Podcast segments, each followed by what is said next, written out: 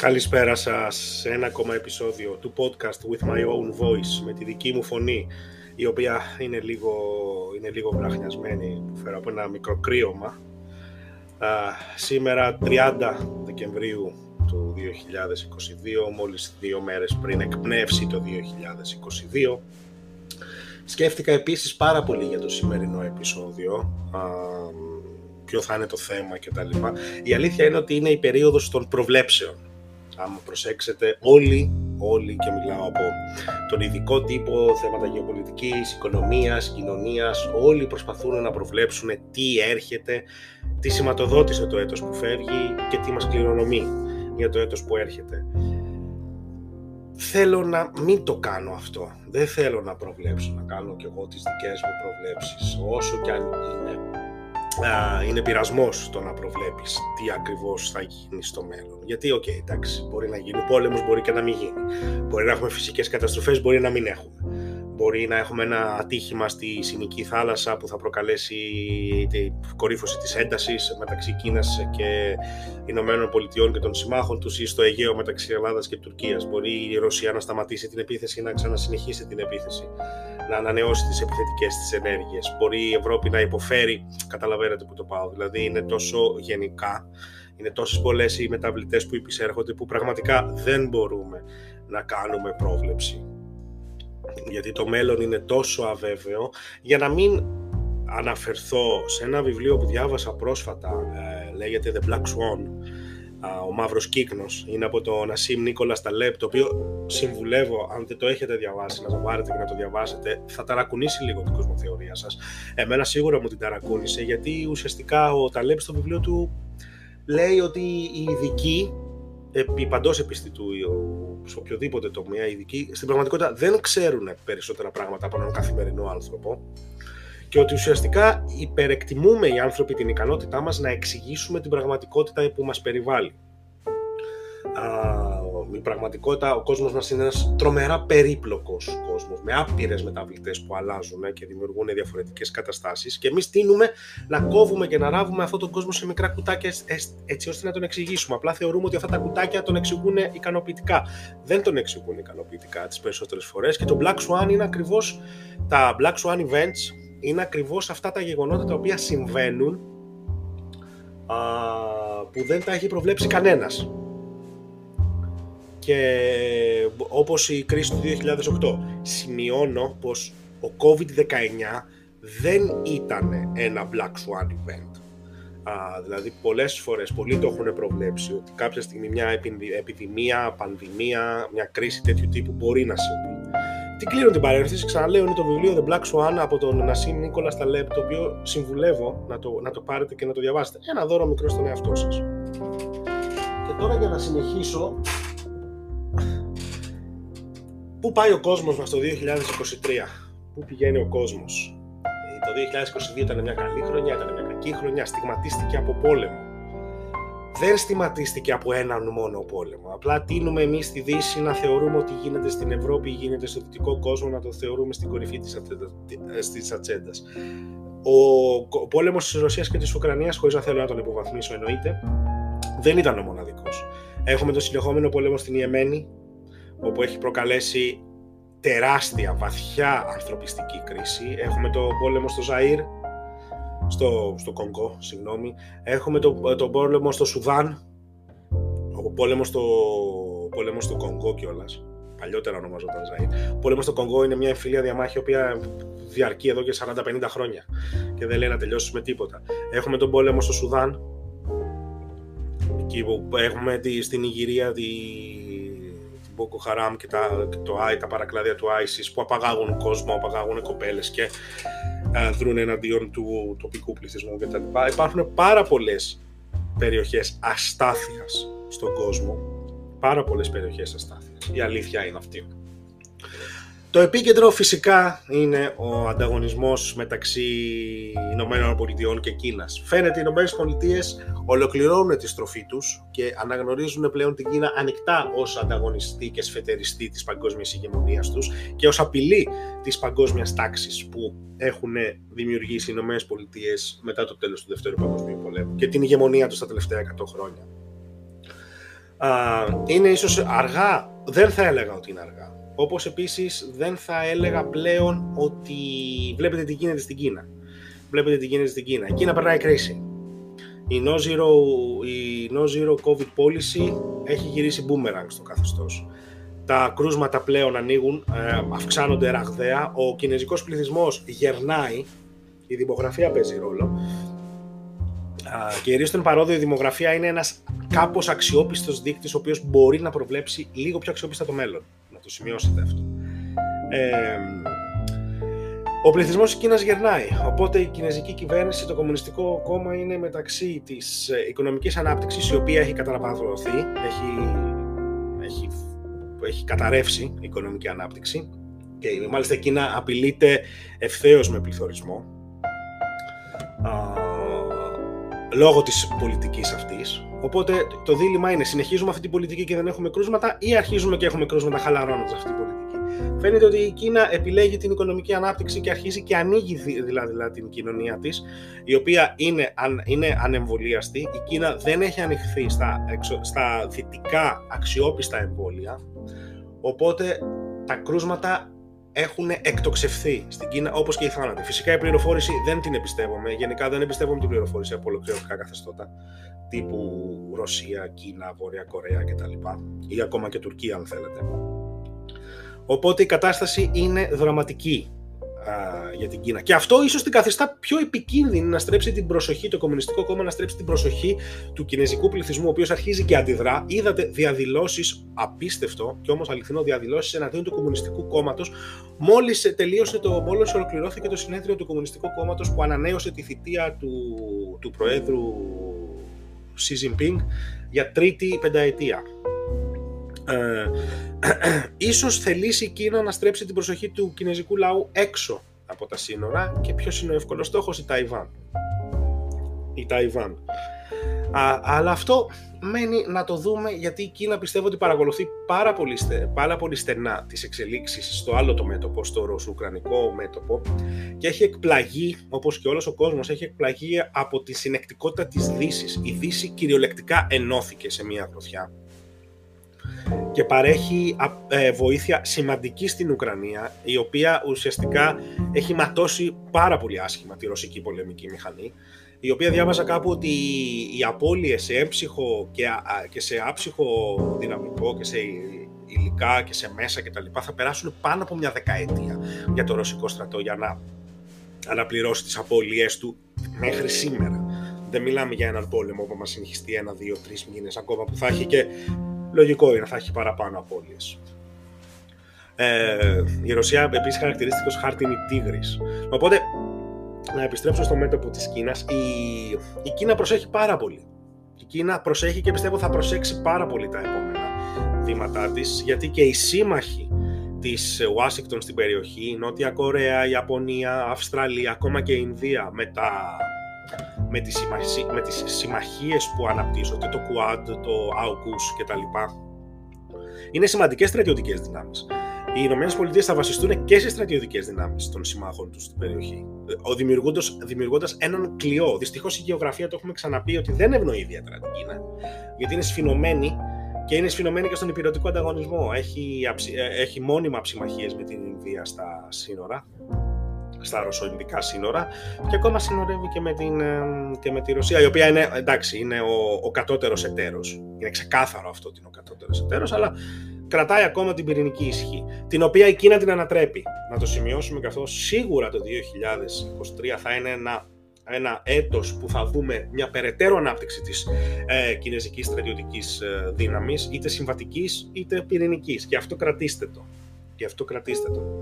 Τώρα οι υπόλοιπες δυνάμεις εκεί στην περιοχή νομίζω ότι έχουν καταλάβει νωρίτερα από τις ΗΠΑ τον κίνδυνο που συνιστά η Κίνα για την ασφάλειά τους και επιλέγουν τη συμμαχία με την Ουάσιγκτον παρά την οικονομική συνεργασία με, με το Πεκίνο. Και αυτό θα είναι μια πάρα πολύ δύσκολη εξίσωση, ειδικά για την Νότια Κορέα που βρίσκεται πάρα πολύ κοντά και έχει μια ανοιχτή πληγή με τη Βόρεια Κορέα η οποία υποστηρίζεται 100%, 90% actually, ε, η οικονομία της 90% στηρίζεται από, τη, από την Κίνα. Αλλά φαίνεται ότι και αυτά τα κράτη επιλέγουν την Ουάσιγκτον σαν εταίρο από ότι επιλέγουν την οικονομική συνεργασία με το Πεκίνο. Σε τι κόσμο θα ζήσουμε; Νομίζω ότι θα, θα δούμε περισσότερο την προσπάθεια απεξάρτησης της ε, οικονομίας των ΗΠΑ και της δυτικής οικονομίας από την Κίνα. Και κρατήστε το αυτό, θα δούμε δειλά-δειλά βήματα.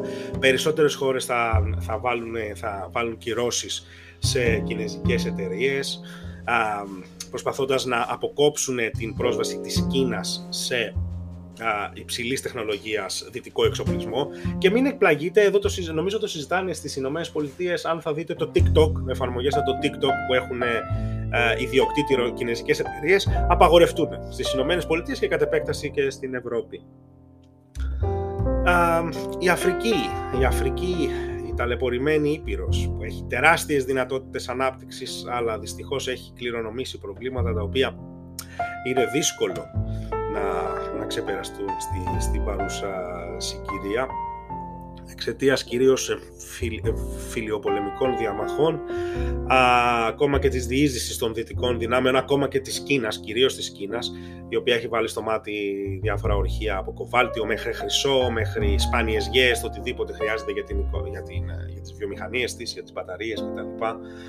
Η Κίνα, η, η υποσαχάρια Αφρική θα διατηρηθεί αυτή η αστάθεια κάποιες χώρες θα αναπτυχθούν περαιτέρω οικονομικά, ε, πολιτική, κοινωνική, ε, οικονομική αστάθεια θα επεκταθεί. Πολλές χώρες θεωρώ ότι θα καταφύγουν στο Διεθνές Νομισματικό Ταμείο γιατί δεν θα μπορέσουν. Το ισχυρό δολάριο θα συνεχίσει τουλάχιστον μέχρι τα μισά του χρόνου να είναι ισχυρό εξαιτίας της Federal Reserve, της Κεντρικής Τράπεζας των Ομοσπονδιακής Τράπεζας των ΗΠΑ, να αυξάνει τα, τα επιτόκια δανεισμού. Οπότε το ισχυρό δολάριο θα ταλαιπωρήσει τις πιο ευαίσθητες οικονομίες.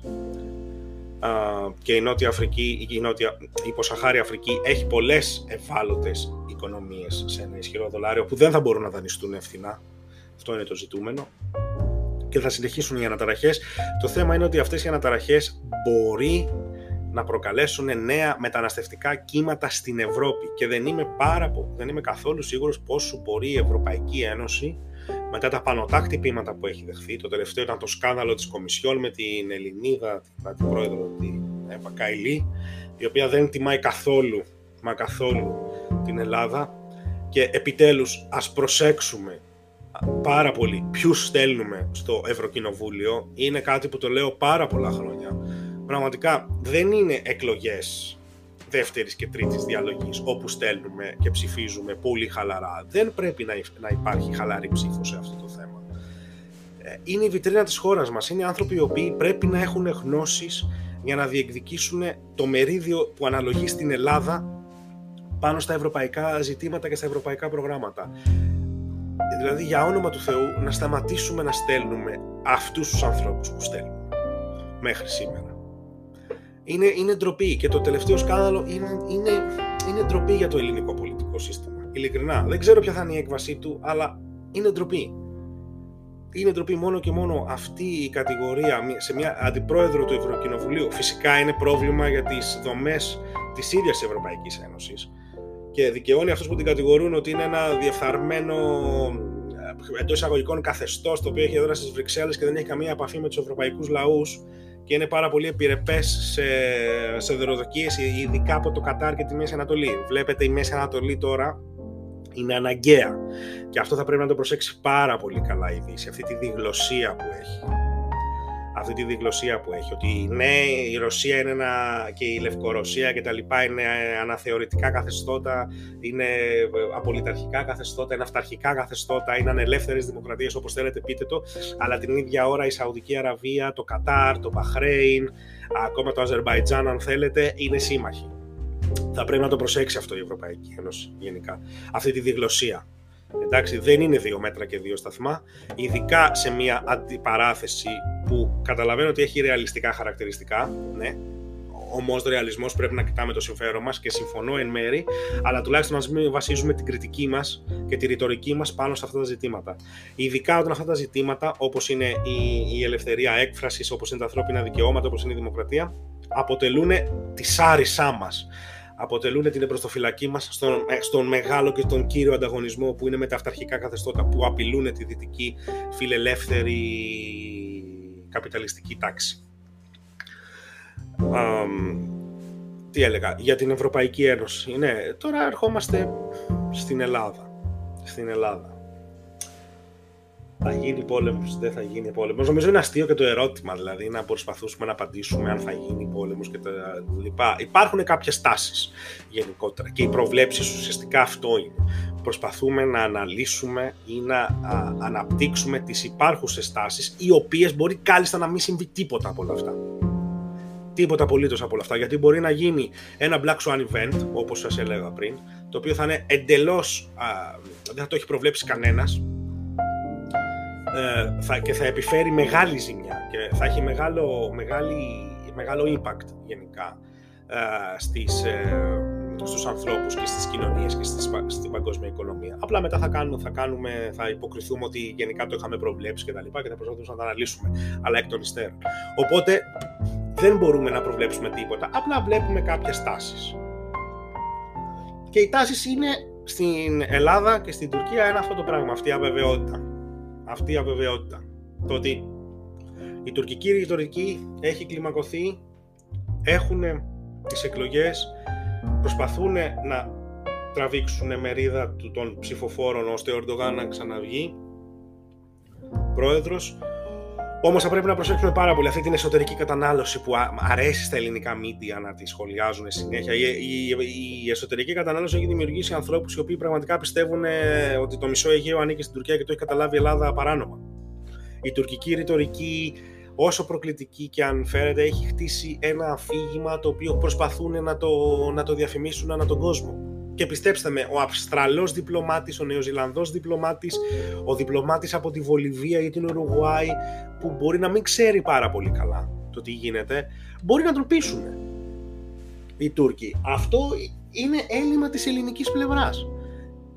Έλλειμμα του ελληνικού Υπουργείου Εξωτερικών που πλέον πρέπει θεωρώ να σταματήσει να βγάζει αυτές τις ξύλινες ανακοινώσεις στα ελληνικά και στα αγγλικά και θα πρέπει απευθείας να μιλήσει στους λαούς θα πρέπει η Ελλάδα να διαφημίσει τις θέσεις της.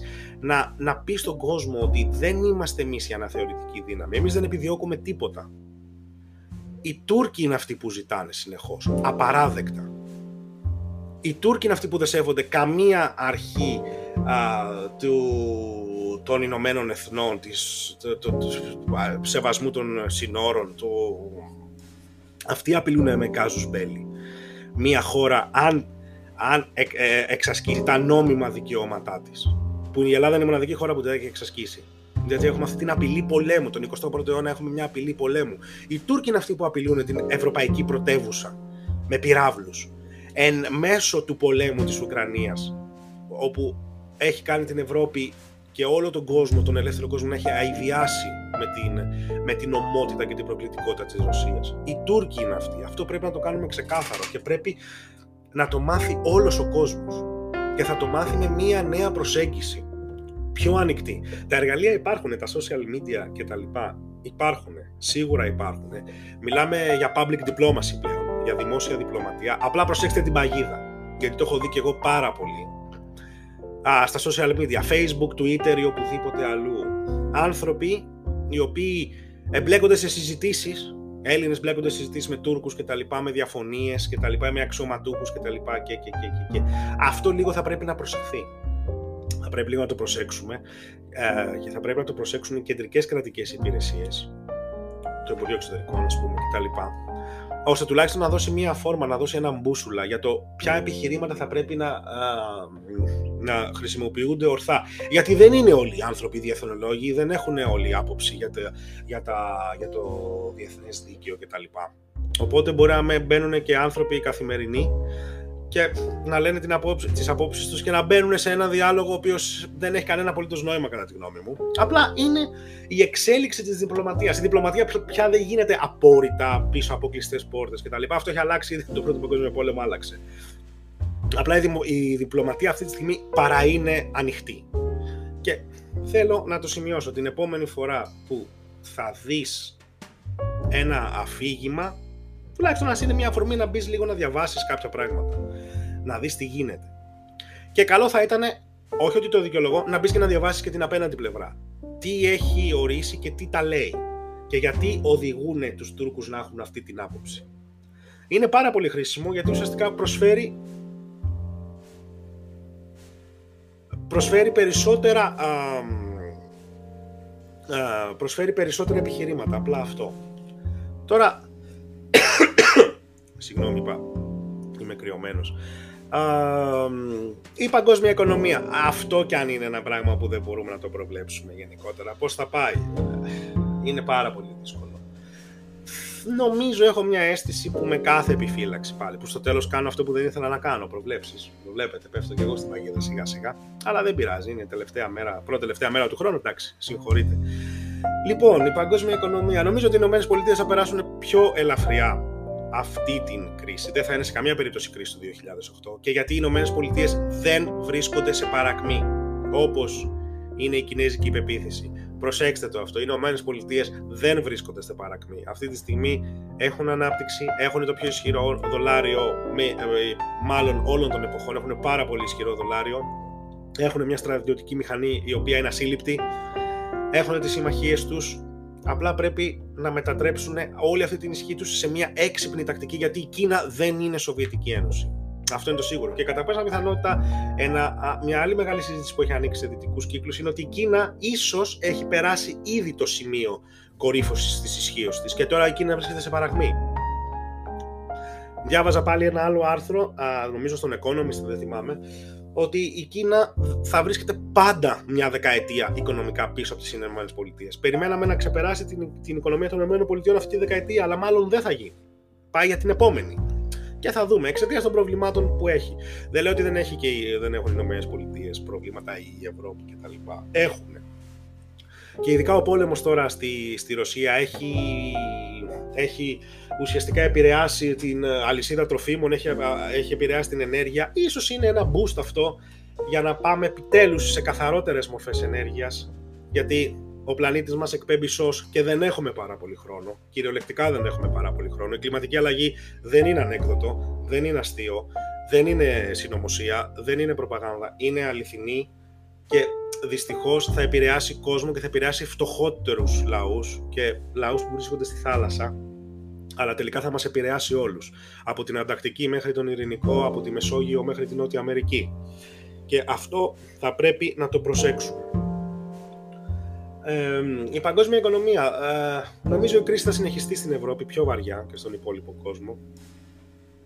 Δυστυχώς, ο, ο πληθωρισμός κτλ ευελπιστώ στην Ευρωπαϊκή Κεντρική Τράπεζα και στις κεντρικές τράπεζες να αποσυμφορήσουν γρήγορα τον, τον πληθωρισμό και να ρίξουν τα επιτόκια έτσι ώστε να υπάρχουν οι χώρες να μπορούν να δανειστούν ευθυνότερα. Και όσον αφορά τον ανταγωνισμό, θα επεκταθεί. Είναι δεδομένο ότι θα επεκταθεί σε όλους τους τομείς από τεχνολογία μέχρι εμπόριο ήδη υπάρχει και σε όλα τα γεωγραφικά περιβάλλοντα. Από την Αρκτική, σημειώστε ότι την Αρκτική μέχρι το διάστημα και φυσικά τον κυβερνοχώρο. Σημειώστε τα αυτά τα τρία, θα μας απασχολήσουν πάρα πολύ στο το 2023 και στο, στο εγγύς μέλλον θα μας απασχολήσουν πάρα πολύ. Το, κυβερνο, το διάστημα, ο κυβερνοχώρος και η Αρκτική. Σημειώστε τα αυτά τα τρία. Και νομίζω κάπου εδώ ότι τελείωσα. Δεν ξέρω κατά πόσο ήταν αισιόδοξο αυτό. Ο ρεαλισμός δεν έχει να κάνει με αισιοδοξία. Είναι από τη φύση του απεσιόδοξος. Αλλά νομίζω ότι ε, δεν έχει να κάνει. Είναι λάθος αυτό που συζητάμε ότι α, πες κάτι να είναι αισιόδοξο το 2023 ή το 2022, δεν ήταν τόσο καλή χρονιά, ελπίζουμε το 2023. Τα χρόνια είναι αυτά που είναι. Είναι στο χέρι μας να τα κάνουμε καλύτερα και ξεκινώντας από το μικρό κοσμό μας. Εντάξει, και ένα πράγμα που πρέπει να παλέψουμε όλοι οι άνθρωποι είναι αυτή η κλιματική αλλαγή. Είναι αυτές οι, οι καταστροφές που θα προκαλέσει η κλιματική αλλαγή και αυτό μπορούμε να το κάνουμε ο καθένας μέσω της ζωής του, μέσω της καθημερινότητάς του, όχι από αύριο, από σήμερα. Δυστυχώς δεν έχουμε χρόνο και οι ηγέτες δεν τους βλέπω να συμφωνούν. Δυστυχώς. Δεν, δεν συμφωνούν. Είναι πάρα πολύ δύσκολο. Αυτό ήταν και το σημερινό επεισόδιο, το τελευταίο του 2022. Εύχομαι σε όλους και σε όλες να, έχετε, να κλείσετε τον χρόνο όπως ο καθένας και η καθεμιά σας επιθυμεί και ο επόμενος χρόνος να σας, βγει, να σας βρει με υγεία πάνω απ' όλα, με αγαπημένα σας πρόσωπα και με αισιοδοξία. Ειρήνη, αγάπη και, και αισιοδοξία για το μέλλον. Όσο, όσο αστεία και να φαίνονται αυτά σε έναν κόσμο πραγματικό, α, πιστέψτε με, όλα ξεκινάνε από μέσα μας. όλα ξεκινάνε από μέσα μας. Εύχομαι να είστε όλοι καλά, ευτυχισμένο το 2023.